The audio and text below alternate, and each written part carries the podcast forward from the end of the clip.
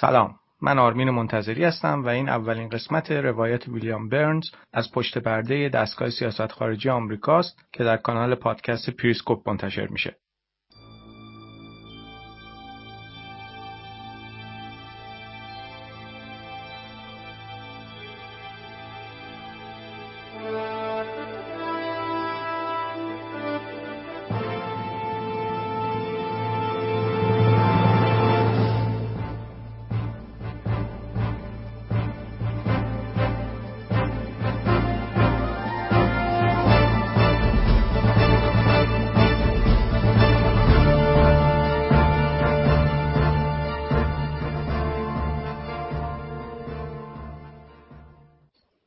سلام. من آرمین منتظری هستم و این پادکست پریسکوپه. چند روز پیش که قسمت اول پادکستم رو منتشر کردم و توش درباره آتش بس کریسمس تو جنگ جهانی اول صحبت کردم و کمی هم درباره پدیده جنگ حرف زدم با خودم فکر کردم نمیشه درباره تحولات جهان و روابط بین کشورها صحبت کرد اما از آمریکا حرفی به میون نیاورد. واقعیت اینه که در حال حاضر به هر گوشه دنیا که نگاه کنید حضور آمریکایی‌ها رو می‌بینید. آمریکا بزرگترین اقتصاد دنیا، بزرگترین ارتش دنیا و بزرگترین دستگاه دیپلماسی بین کشورها رو داره. بنابراین در تمام موضوعات جهانی اعمال نظر می‌کنه، موضع می‌گیره و دخالت می‌کنه. حالا من کاری به این ندارم که این کار درسته یا نه. اما چیزی که اهمیت داره اینه که باور کنیم واقعیت موجود همینه. به نظر من اولین قدم برای فهم روند تحولات جهان اینه که بفهمیم آمریکایی‌ها چطور فکر می‌کنن. ابزارهای قدرتشون چیه؟ چه چیزهایی براشون مهمه؟ و دستگاه سیاست خارجیشون چطور تصمیم گیری می‌کنه؟ خصوصا فهم این قضیه برای ما ایرانی ها که سیاست مدارهامون بیش از چهل ساله دارن با آمریکایی‌ها میجنگن خیلی مهمتره. و خودم فکر کردم بهترین راه اینه که شما از زبان یه دیپلمات آمریکایی با تجربه آمریکا رو بشناسید. به همین خاطر کتاب The Back Channel نوشته ویلیام برنز رو انتخاب کردم و سعی می‌کنم توی چند تا اپیزود روایت برنز رو از چگونگی عملکرد دستگاه سیاست خارجی آمریکا براتون بازگو کنم. این کتاب حدود دو سال پیش تو آمریکا منتشر شده و توی ایران هم با عنوان گفتگوهای پشت پرده نشر کتاب سرا منتشرش کرده. اما شاید شما بگید خیلی از دیپلمات های آمریکایی کتاب نوشتن. حالا چرا کتاب ویلیام برنز؟ چرا من این کتاب انتخاب کردم؟ اول اینکه ویلیام برنز یکی از بهترین دیپلمات های آمریکایی بوده که توی چهار دهه گذشته توی وزارت خارجه امریکا کار کرده. با همه دولت هایی که بعد از انقلاب ایران تو آمریکا سر کار اومدن از دموکرات گرفته تا جمهوری خواه همکاری کرده و اواخر دولت اوباما بازنشسته شد. دومش این که ویلیام برنز یکی از دیپلمات‌هایی بوده که مسئولیت مذاکرات محرمانه با دیپلمات‌های ایرانی رو توی عمان بر عهده داشت. برنز به همراه جیک سالیوان که الان مشاور امنیت ملی جو بایدنه توی عمان با سعید جلیلی و بعدش هم در دولت روحانی با عباس عراقچی و مجید تخت روانچی مذاکره کرد و اتفاقا همین مذاکرات بود که چند سال بعد به امضای برجام ختم شد. و اما سومین دلیل اینه که برنز توی این کتاب خیلی دقیق و سریح صحبت می‌کنه. وقتی کتاب رو می‌خونید احساس می‌کنید توی کاخ سفید یا وزارت خارجه امریکا هستید. اگر درباره جلسه مهمی صحبت می‌کنه شما احساس می‌کنید تو اون جلسه حضور دارید و دارید صحبت های طرفین رو میشنوید. و اما دلیل آخرم این که برنز توی این کتاب طیف گسترده ای از موضوعات رو پوشش میده. از جنگ خلیج فارس گرفته تا مناقشات اسرائیل و فلسطین دردسرهای قذافی، حمله سال 2003 امریکا به عراق، سرکله زدنهای آمریکا با روسیه، بهار عربی و موضوعات دیگه و اما توی مفصل ترین بخش کتاب در مورد مذاکرات هسته‌ای صحبت می‌کنه. من قصد ندارم اینجا کتاب برنز رو براتون روخانی کنم. اولا که ناشر اجازه همچین کاری رو به من نداده و دوما اینکه روخانی کتاب ممکنه شما رو خسته کنه. بنابراین تمام تلاشمو می‌کنم که یه روایت روان اما دقیق و امانتدارانه از کتاب براتون داشته باشم. البته هر جایی که برنز داره از گزارش های مکتوبی که برای کاخ سفید فرستاده صحبت می‌کنه مجبورم دقیقا از روی کتاب بخونم تا روایت دقیق باشه. البته از اونجایی که کتاب رو خودم ترجمه کردم می‌تونم بهتون اطمینان بدم چیزی که میشنوید کاملا دقیق و امانتدارانه است. پس بریم سراغ اولین اپیزود گفتگوهای پشت پرده با عنوان دوران کارآموزی آموزش دیپلمات.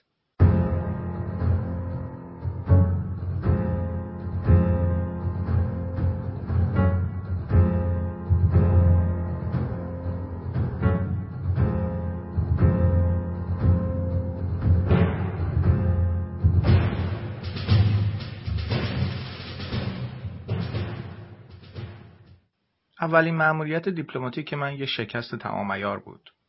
سال 1983 به عنوان یه دیپلمات تازه کار در سفارت آمریکا در اردن داوطلبانه مأموریتی رو پذیرفتم که اون زمان خیلی ساده به نظر می رسید. بردن یک کامیون تدارکات از امان به بغداد. البته این مأموریت برای من یه ماجراجویی تمام عیار بود. دیدن مناطق کم جمعیت، بیابونای بیاب و علف شرق اردن و دیدن عراق اونم وسط جنگ خونینی که با ایران به راه انداخته بود برای من خیلی جالب بود. افسر ارشد اداری در سفارت امان یکی از اون دیپلمات‌های کارکشته و با تجربه بود که در واقع یه جورایی آچار فرانسه محسوب می‌شد. اون با من اطمینان داده بود که همه چیز تو مرز عراق از پیش هماهنگ شد و عبور از مرز خیلی آسون انجام میشه. هفت ساعت رانندگی تا مرز بدون اتفاق خاصی انجام شد. لب مرز به شهر کوچیکی به نام ارتبه رسیدیم. و اینجا بود که با واقعیت های دوران حکومت صدام حسین روبرو شدم. برخلاف صحبت دیپلمات کارکشته ما هیچ چیزی از پیش هماهنگ نشده بود. یکی از افسرهای امنیتی که اسمش مشخص نبود به مدارک عبور از مرز من ایراد گرفت. بعدم بهم گفت تا زمانی که از مقامات ارشد تو بغداد کسب تکلیف می‌کنه توی کامیون بمونم. یه شب خیلی سرد رو در حالی که بیخوابی به سرم زده بود توی کابین کامیون گذروندم. نمی‌تونستم با اینجا تماس بگیرم.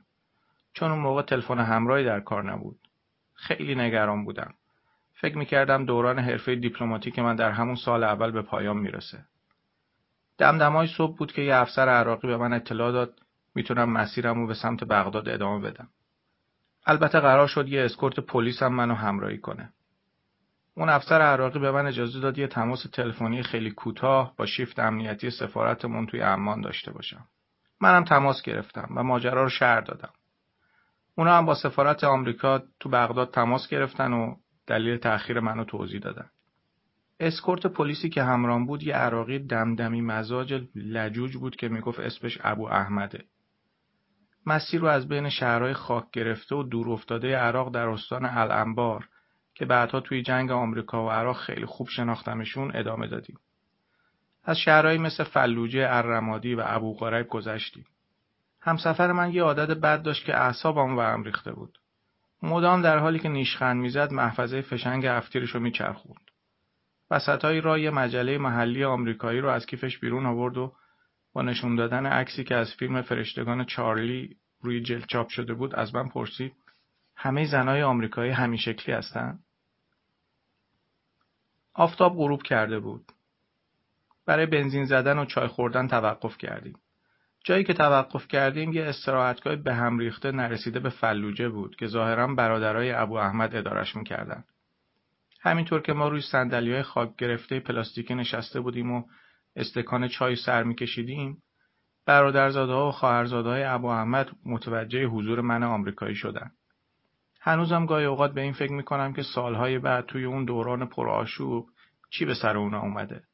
من و ابو احمد که خسته بودیم و دیگه حرفی هم برای گفتن نداشتیم راه افتادیم. در نهایت اوایل شب به هومه شمال غربی بغداد رسیدیم. وقتی یکی از همکارامو دیدم که منتظر منه خیالم راحت شد.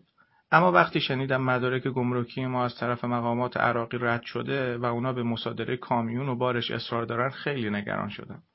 هیچ چیز مهم و حساسی توی اون کامیون نبود. اما از دست دادن تعدادی کامپیوتر، تلفن‌های سیار و یه مقدار اقلام اداری و ارتباطی برای وزارت امور خارجه اون موقع که همیشه دنبال منابع مالی بود زیان زیادی محسوب می‌شد. ما به عراقی ها اعتراض کردیم اما اعتراضمون راه به جایی نبرد.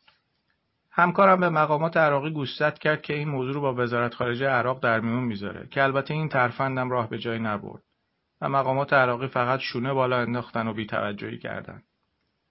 حالا دیگه منو از کامیون جدا کرده بودن و پلیس منو آزاد گذاشته بود که برم. به ساختمون دیپلماتیک خودمون برگشتم و داستان رو تعریف کردم. روز بعد هم سوار هواپیما شدم و به امان برگشتم. تا اونجا که می‌دونم نه کامیون ما و نه چیزایی که داخلش بود و هیچ وقت بس ندادن. حرفه دیپلماتیک در مقایسه با گذشته یعنی زمانی که من از عمان به بغداد می‌رفتم تا اولین تحقیر زندگی حرفه تجربه کنم خیلی تغییر کرده. خدمات دولتی همیشه توی وجود من بود. من با تجربه نظامیگری بزرگ شدم. ماحصل خانواده نظامی بودم که مجبور بودم مدام از یه ایالت به ایالت دیگه در سفر باشم.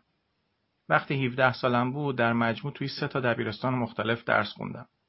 پدرم که اسم اون رو رو من گذاشتن اسمش بود ویلیام اف برنز. دهه 1960 توی ویتنام جنگیده بود و بعد از جنگ ژنرال دو ستاره شد. بعدش هم به ریاست آژانس کنترل تسلیحات و خل رسید. پدرم یه رهبر مثال زدنی بود. یه مرد اندیشمند و دقیق.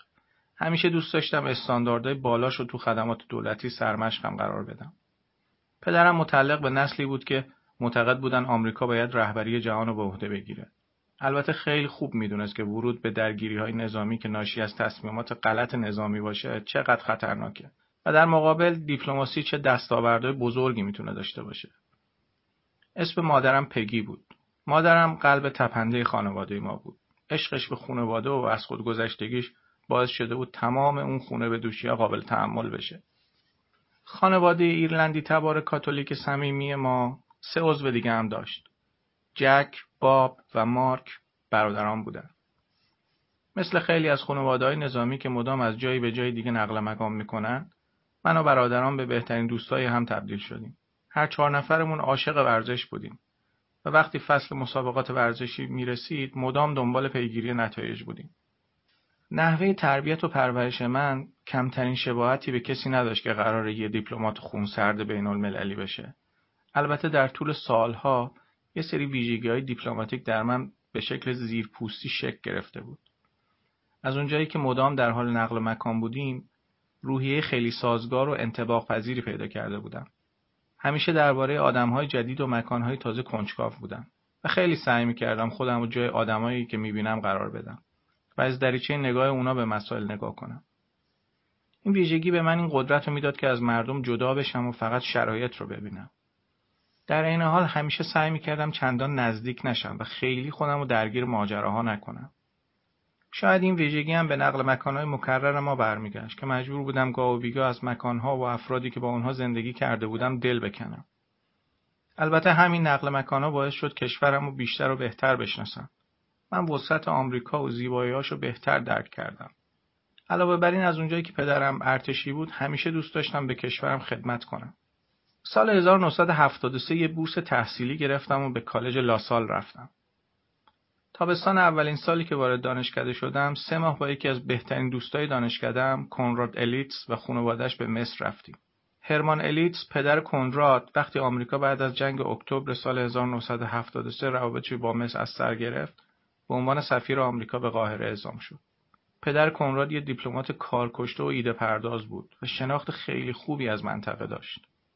اون تابستان توی مصر برای پسر بچه 18 ساله خام و نازموده مثل من خیلی الهام بخش بود. سفر به مصر اولین آشنایی من با جهان عرب بود و من به شدت مجذوب و شیفته عطر و موسیقی عربی و شلوغی و هیاهوی بازارها و لحن قدرتمند زبان عربی شدم. من و کنراد مدام در قاهره به گشت و گذار مشغول بودیم. اون زمان قاهره خیلی توریست نداشت. خیابونا شلوغ و پرهیاهو و سرصدای ترافیکش کرکننده بود. یه بار وقتی نیمه شب شد من و کنراد مخفیانه از کنار نگهبانای چرتی وزارت آثار باستانی و سگای نگهبان گذشتیم و داخل یکی از دالانهای حرم بزرگ شدیم. کمی بالا رفتیم و اون بالا نشستیم. از اون بالا به افق خیره شدیم تا خورشید طلوع کنه. ما به الاخصر و ابو سمبل در مصر اولیا و واحه سیوا در بیابان غربی که چندان از میدان جنگ جهانی دوم تو منطقه العلمین فاصله نداشت رفتیم. در مقایسه با تابستان قبل که توی فروشگاه کارکنای ارتش مشغول بسته‌بندی اقلام سوپرمارکت بودم، این تابستان توی مصر واقعا رویایی و بینظیر بود. اواخر تابستان به اقامتگاه مرسا مطروح توی سواحل مدیترانه در غرب اسکندریه رفتیم تا پدر کنراد با انور سادات رئیس جمهور مصر دیدار کنه. در مدتی که اونا مشغول دیدار خصوصیشون بودن ما تو آبهای گرم و آبی ساحل مدیترانه که پر از محافظای شخصی سادات بود شنا کردیم. بعدش هم یه شام غیر رسمی تو خونه ساحلی سادات خوردیم. انور سادات خیلی آدم آروم و خونسردی بود.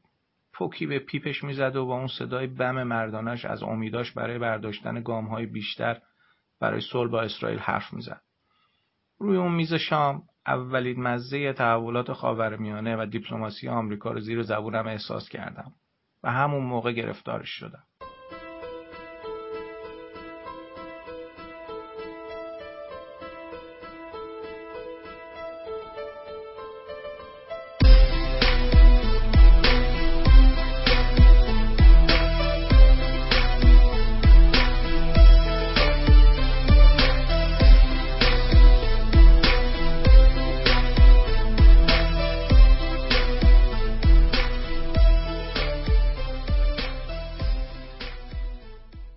سال آخر دانشکده تونستم بورسیه مارشال رو برای سه سال تحصیل توی دانشگاه آکسفورد به دست بیارم.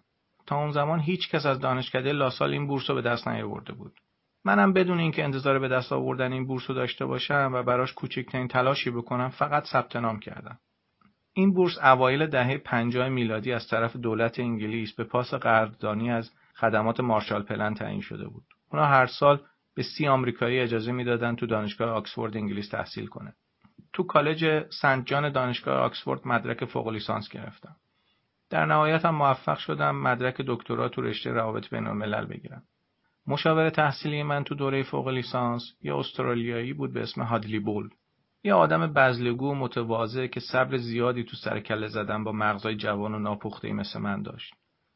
بول واقعا یه روشنفکر تمام عیار بود. معتقد بود کلید روابط بین الملل تاریخه و رهبران کشورها اغلب زمانی که فکر می‌کنن نیاز به یاد گرفتن از تاریخ ندارن رو به گمراهی و نابودی میرن.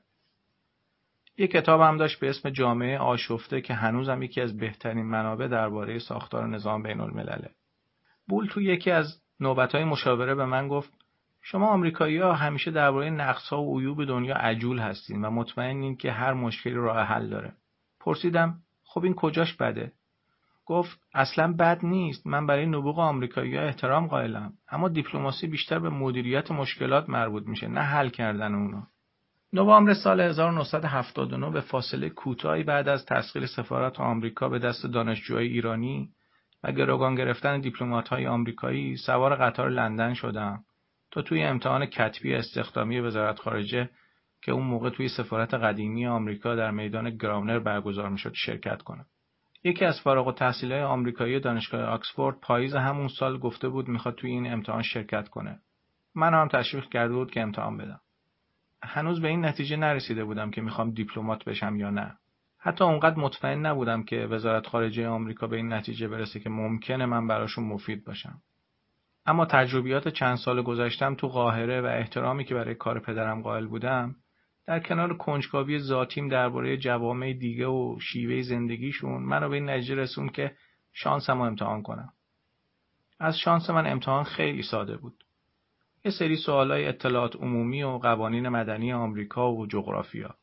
از اینکه تو امتحان قبول شده بودم و بعدم از صد امتحان شفایی سختتر جلوی سه نفر از مقامات خشک و جدی وزارت خارجه رد شده بودم خیلی هیجان زده شدم. به نظرم رسید که کمی بیحوصله به نظر می‌رسن و دچار شک و تردیدن اما چند هفته بعد نامه پذیرفته شدنم رو دریافت کردم ژانویه سال 1982 تو جلسه توجیه وزارت خارجه توی ساختمون قدیمی کنار رودخونه پوتوماک شرکت کردم. من به ترتیب حروف الفبا کنار لیزا کارتی نشسته بودم. یه زن اهل نیویورک و قد بلند که بیقلقش بودن و مهربونی و خلق و خوی خوبش خیلی زود منو جذب خودش کرد. من و لیزا شخصیت خیلی محتاطی داشتیم اما چیزی نگذشت که عاشق هم شدیم و کمتر از دو سال بعد ازدواج کردیم. بخش فرامرزی وزارت خارجه تو اوایل دهه 80 خیلی کوچیک و محقر بود. فقط 5500 نفر در 230 سفارتخونه و کنسولگری ما تو خارج از کشور خدمت می‌کردن. وزارت خارجه در اون زمان به سه چیز شهرت داشت. کارکنان سفید پوست، کارکنان مرد و فارغ و تحصیل های دانشگاه ییل. در اون زمان نه نفر از هر ده کارمند وزارت خارجه سفید پوست بودن و کمتر از یک نفر از هر چهار نفرشون زن بودن. الکساندر هیک وزیر خارجه بود. هیک اولین وزیر خارجه از ده وزیری بود که زیر دستشون خدمت کردم.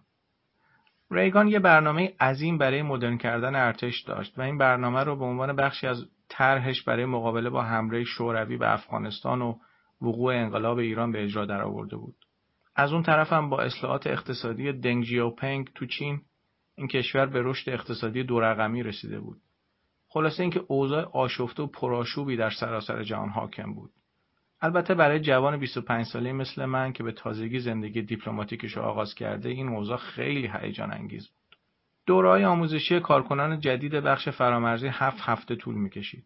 البته بعد از تموم شدن دوره بیشتر از اونی که درباره نکات ظریف و دقیق مذاکره دیپلماتیک چیزی یاد گرفته باشم درباره قوانین اداری و مقررات دولتی اطلاعات داشتم. هفته آخر دوره مأموریتمون مشخص شد. قرار شد من به عمان پایتخت اردن برم. خوشحال بودم. با در نظر گرفتن علاقه قبلیم به جهان عرب و چرخش اجتناب ناپذیر سیاست آمریکا به سمت خاورمیانه این مأموریت برام خیلی جذاب بود. لیزا برای رفتن به بورکینافاسو داوطلب شده بود. اون همیشه به موضوعات مرتبط با توسعه علاقه داشت و این انتخابش باعث شد توی کلاس خیلی محبوب بشه. چون هیچ کسی دیگه علاقه نداشت درباره سبک زندگی مردم توی اوگادوگو پایتخت بورکینافاسو چیزی بدونه. البته در نهایت تو بازبینی های وزارت خارجه لیزا به سنگاپور اعزام شد. منم خودم آماده کردم که به امان اعزام بشم. اوایل دهه 1980 امان یه شهر قبارآلود و بیهویت بود که جمعیت نزدیک به یه میلیون نفریش در امتداد تپه های سنگی و دره های فلات و اردن پراکنده شده بودند. وقتی به اردن رسیدم سی سال از تاجگذاری ملک حسین میگذشت. ملک حسین موفق شده بود تو همه این سالها از تعداد زیادی توطعه ترور جون سالم به در ببره. اردن توی منطقه از موقعیت خیلی شکننده و خطرناکی برخوردار بود. تنش‌های قبایل متعصب کنارنه باختری رود اردن با اکثریت فلسطینی تباری که مملو از خشم و غیظ بودند عرصه سیاسی اردن رو تحت تأثیر قرار داده بود کمبود شدید منابع باعث شده بود اردن به شدت به کمک‌های مالی خارجی به خصوص وجوه ارسالی از کشورهای حاشیه خلیج فارس وابسته باشه اردن به عنوان دروازه ورود من به سیاست و دیپلماسی خاورمیانه موقعیت خیلی حساسی داشت این کشور درست وسط مشکلات خاورمیانه قرار گرفته بود. از یه طرف در همسایگیش جنگ داخلی لبنان در جریان بود. از طرف دیگه در مرزهای شرقیش عراق واقع شده بود که با ایران می جنگید. از غرب هم همسایه اسرائیل و فلسطین بود با همه مشکلاتی که اونا با هم داشتن. سفارت آمریکا توی اردن خیلی بزرگ بود و اونقدر مرکزیت داشت که می‌شد همه چالش های حرفه‌ای و مسائل مختلف رو به شکل مناسب رصد کرد. دیکویتس سفیر آمریکا تو اردن بود. یه دیپلمات خیلی ماهر و زیرک. برخلاف بیشتر سفرهای آمریکا تو دنیای عرب، ویتس توی اسرائیل هم خدمت کرده بود. در خصوص کشورهای آسیایی هم خیلی اطلاعات داشت. چند سالم دستیار هنری کیسینجر بود. ویتس رابطه خیلی نزدیک و تاثیرگذاری با ملک حسین داشت. اد جورجیان دستیار ویتس بود. جیم کالینز هم مشاور سیاسی ویتس بود و یه جورای معلم سالهای دورش محسوب می‌شد. منم مثل همه کارکنان تازه وارد اول به بخش کنسولی فرستاده شدم. اولین رئیسم لینکن بندیکتو بود که مدتها پیش از اینکه استخدام وزارت خارجه بشه تو یکی از محلهای بدنام فیلادلفیا مشاور امور جوانان بود. خیلی مدیر خوبی بود. حس آدم شناسیش هم خیلی قوی بود. خیلی راحت می‌تونست کسایی رو که قصد داشتن بخش کنسولی رو به بازی بگیرن شناسایی کنه. حالا اون آدم می‌خواست کسی باشه که درخواست ویزا کرده یا یه آمریکایی که توی یک کشور غریب گرفتار شده و بدشانسی آورده. من توی بخش صدور ویزا خیلی سرم شلوغ نبود. بیشتر وقتمو به صحبت کردم با یه عرب بادیه نشین صرف می‌کردم تا زبان عربیم قوی بشه. هر سما یه بارم مجبور بودم سری به زندانه اردن بزنم و با آمریکاییایی که به تخلف از قوانین و حمل مواد مخدر متهم شده بودن دیدار کنم. زندانهای اردن اصلا مناسب نبودن. منم خیلی کاری از دستم بر نمی اومد جز اینکه به اونا کمی امید بدم. مسئولیت کنسولی این فرصت رو برام فراهم می‌کرد که به خارج از امان سفر کنم. البته من هم دنبال معمولیت ها و وظایفی می‌رفتم که باعث بشه منو به خارج از امان بفرستن. اوایل دهه 1980 عرب بادیه نشین بیشتر از وانت های پیکاپ استفاده می‌کردن تا شطور. البته شطورا همچنان بخش جدای ناپذیر از زندگی روزانهشون بودن. قاچاق همه چیز از سیگار گرفته تا دستگاه تلویزیون، در امتداد مرز با عربستان سعودی منبع اصلی درآمد اونا بود. تابستان سال 1983 به بخش سیاسی سفارتخونه منتقل شدم. تو این بخش وضعیت داخلی و سیاست خارجی اردن تجزیه و تحلیل می‌شد و با مقامات کلیدی و بازیگران سیاسی اردن ارتباط برقرار می‌شد. سرمون خیلی شلوغ بود. اما خیلی بهمون خوش میگذشت. مدام با کسایی که از واشنگتن می اومدن دیدار می کردیم و سر کارمون با یه سفیر خیلی فعال بود. همیشه با یه سری موضوعات داخلی و منطقه‌ای جذاب سرگرم می شدیم. دونالد رامسفلد که مدت زمان کوتاهی نماینده ریگان تو امور خاورمیانه بود همون سال چند بار به عمان آمد و رفت داشت. خیلی اعتماد به نفس بالایی داشت. اما اطلاعاتش در مورد منطقه زیاد نبود. باقی تحولات منطقه خیلی مخاطر آمیز بود. بهار سال 1983 توی سفارتمون تو لبنان بمبگذاری شد. بعدش هم حمله وحشتناک به کمپ تفنگدارای آمریکایی تو بیروت اتفاق افتاد که 240 نفر کشته شدند. مسئولیت من تو بخش سیاسی سفارتخونه رصد تحولات داخلی اردن و تلاش برای گسترش روابط سفارتخونه با کاخ پادشاهی و نیروهای نخبه سیاسی بود. سعی می کردم این مأموریت رو خیلی روشمند انجام بدم. با احتیاط خیلی زیاد با سیاستمدارای اسلامگرا و فعالای فلسطینی تو کمپ پناهجوهای اردن صحبت می کردم. برای هر کدوم از رهبرای نسل آینده شناسنامه درست کردم. درباره وضعیت بعضی از شهرهای مهم مثل زرقا تحقیق کردم. زرقا در حاشیه شرقی انبان واقع شده بود. اونجا فلسطینی های محروم و ساکنان ناراضی کرانه باختری رود اردن به سختی در کنار هم زندگی می‌کردند. زرقا همون ناحیه‌ای بود که بعدها ابو مصعب زرقاوی رهبر سالهای بعد القاعده از اونجا ظهور کرد. بهار سال 1984 اولین انتخابات پارلمانی اردن که بعد از 20 سال برگزار شد و رصد کردم. این انتخابات یه حرکت محتاطانه از طرف ملک حسین برای آرام کردن بعضی های سیاسی بود که زمان رکود اقتصادی اردن شکل گرفته بودند. اواخر دوره کاریم تو بخش سیاسی یه تلگرام به واشنگتن فرستادم و توی اون سعی کردم آموخته ها و نگرانیام درباره آینده اردن و جهان عرب و اینطوری توضیح بدم. فشارهای سیاسی، اجتماعی، اقتصادی و جمعیتی در حال گرفتار کردن رژیم سنتی هاشمیان در اردن است. رژیمی که طی دههها نظام روابط قدرت در آن به صورت سنتی جریان داشته است. همچنان که دسترسی به مایحتاج اولیه زندگی برای تعداد بیشتری از مردم دشوار می شود و همچنان که روابط اجتماعی و سیاسی دچار فرسایش می شود، مردم ناراضی برای جبران خسارتهایشان بیش از گذشته به نظام سیاسی روی می آورند. اما آنچه که مردم با آن مواجه می شوند، نظامی ناکارآمد و غیر پاسخگوست که در فساد غرق شده و تنها به حفظ قدرت و ثروتش میاندیشد تا حمایت و حفاظت از منافع مردم. نظام اردن بر پایه واقعیت‌های کهنه‌ای که در حال محو شدن هستند بنا شده است. واقعیت‌هایی که زمانی کارآمد بود و بر پایه توازن و قدرت قبایل کرانه باختری رود اردن برا شده بود. اما آن واقعیت‌ها امروز در حال محو شدن هستند. اواخر تابستان 1984 برای انجام مأموریت بعدیم به واشنگتن برگشتم. اوایل همون سال من و لیزا ازدواج کردیم و پیدا کردن کار تو واشنگتن برای هر دوی ما آسون تر بود. بر اساس روال اداری وزارت خارجه برای کارکنان جدید جایگاه دستیار در اداره تحولات شرق نزدیک و جنوب آسیا رو به من پیشنهاد کردند. اون زمان اداره شرق نزدیک یا NEA مخفف عبارت Nearest Affairs خیلی اداره مهمی بود. در واقع اداره شرق نزدیک جایی بود که همزمان سه جنگ و رسد می‌کرد. این اداره به مادر اداره ها شهرت داشت. شهرت این اداره به خاطر مطالعات عمیقش درباره جهان عرب بود. علاوه بر این استاندارداش در خصوص کار حرفه‌ای تحت فشار زیاد سرمشق اداره های دیگه وزارت خارجه بود. دیک مورفی رئیس اداره بود.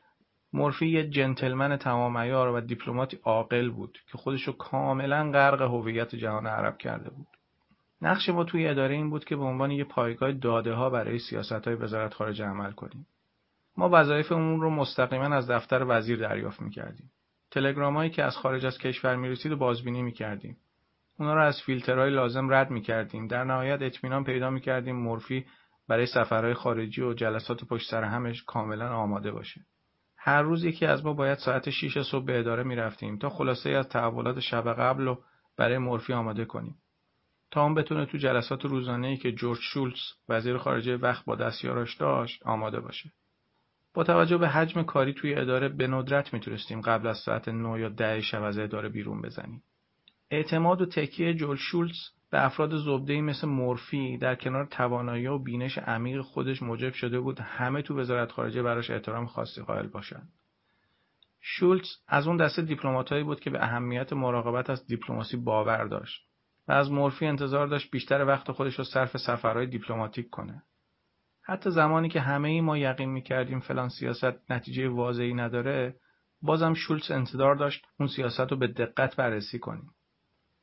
عصر یکی از روزهای پاییزی سال 1984 من و مورفی در حال قدم زدن تو راهروی چوبی طبقه هفتم ساختمان وزارت خارجه بودیم. همینطور که از جلوی دفتر شولز رد می شدیم یه دفعه در رو باز کرد. مورفی رو صدا زد و ازش پرسید کی دوباره به خاورمیانه برمیگرده. مورفی برگشت و گفت چند تا کار تو واشنگتن داره بعدش هم باید تو جلسه استماع کنگره شرکت کنه و مطمئن نیست که به خاورمیانه میره یا نه. شوتش لبخندی زد و گفت امیدوارم خیلی زود بتونی برگردی. خیلی مهمه که همیشه بالا سرشون باشی. نتیجه این گفتگوی ساده یه سفر طولانی از شمال آفریقا تا جنوب آسیا بود که پنج هفته طول کشید. نقش من تو این سفر تدارکات و دستیاری سیاست گذاری بود. بیشتر وقت ما صرف رفت آمد بین لبنان و اسرائیل و سوریه شد. مورفی سعی داشت توافقی رو بین اسرائیل و لبنان و سوریه جا بندازه تا بر اساس اون نیروهای اسرائیلی از لبنان خارج بشن و نیروهای سوریه هم پیشروی خودشون رو به سمت جنوب و فراتر از دره بوقا متوقف کنند. دیدن تلاش مورفی برای متقاعد کردن حافظ اسد رئیس جمهور خشک و کل شق سوریه خیلی جالب بود. تو این سفر و سفرهای دیگه مورفی خیلی سعی کرد مذاکرات اسرائیل و عرب از سر گرفته بشه. اما این اتفاق هیچ وقت نیفتاد. یاسر عرفات کل شختر از این حرفا بود. ملک حسین هم دیگه کاسه صبرش از دست فلسطینیا لبریز شده بود. اون طرف اسرائیل هم هیچ اقدامی نمی‌کرد. شیمون پرز هم فقط حاضر بود با ملک حسین مذاکره کنه و دوست نداشت حتی کلمه ای درباره خاص نمایندهای فلسطینی برای داشتن کشور مستقل بشنوه. اما عراق که وارد پنجمین سال جنگ خودش با ایران می‌شد توقفگاهی به یاد موندنی برای ما بود.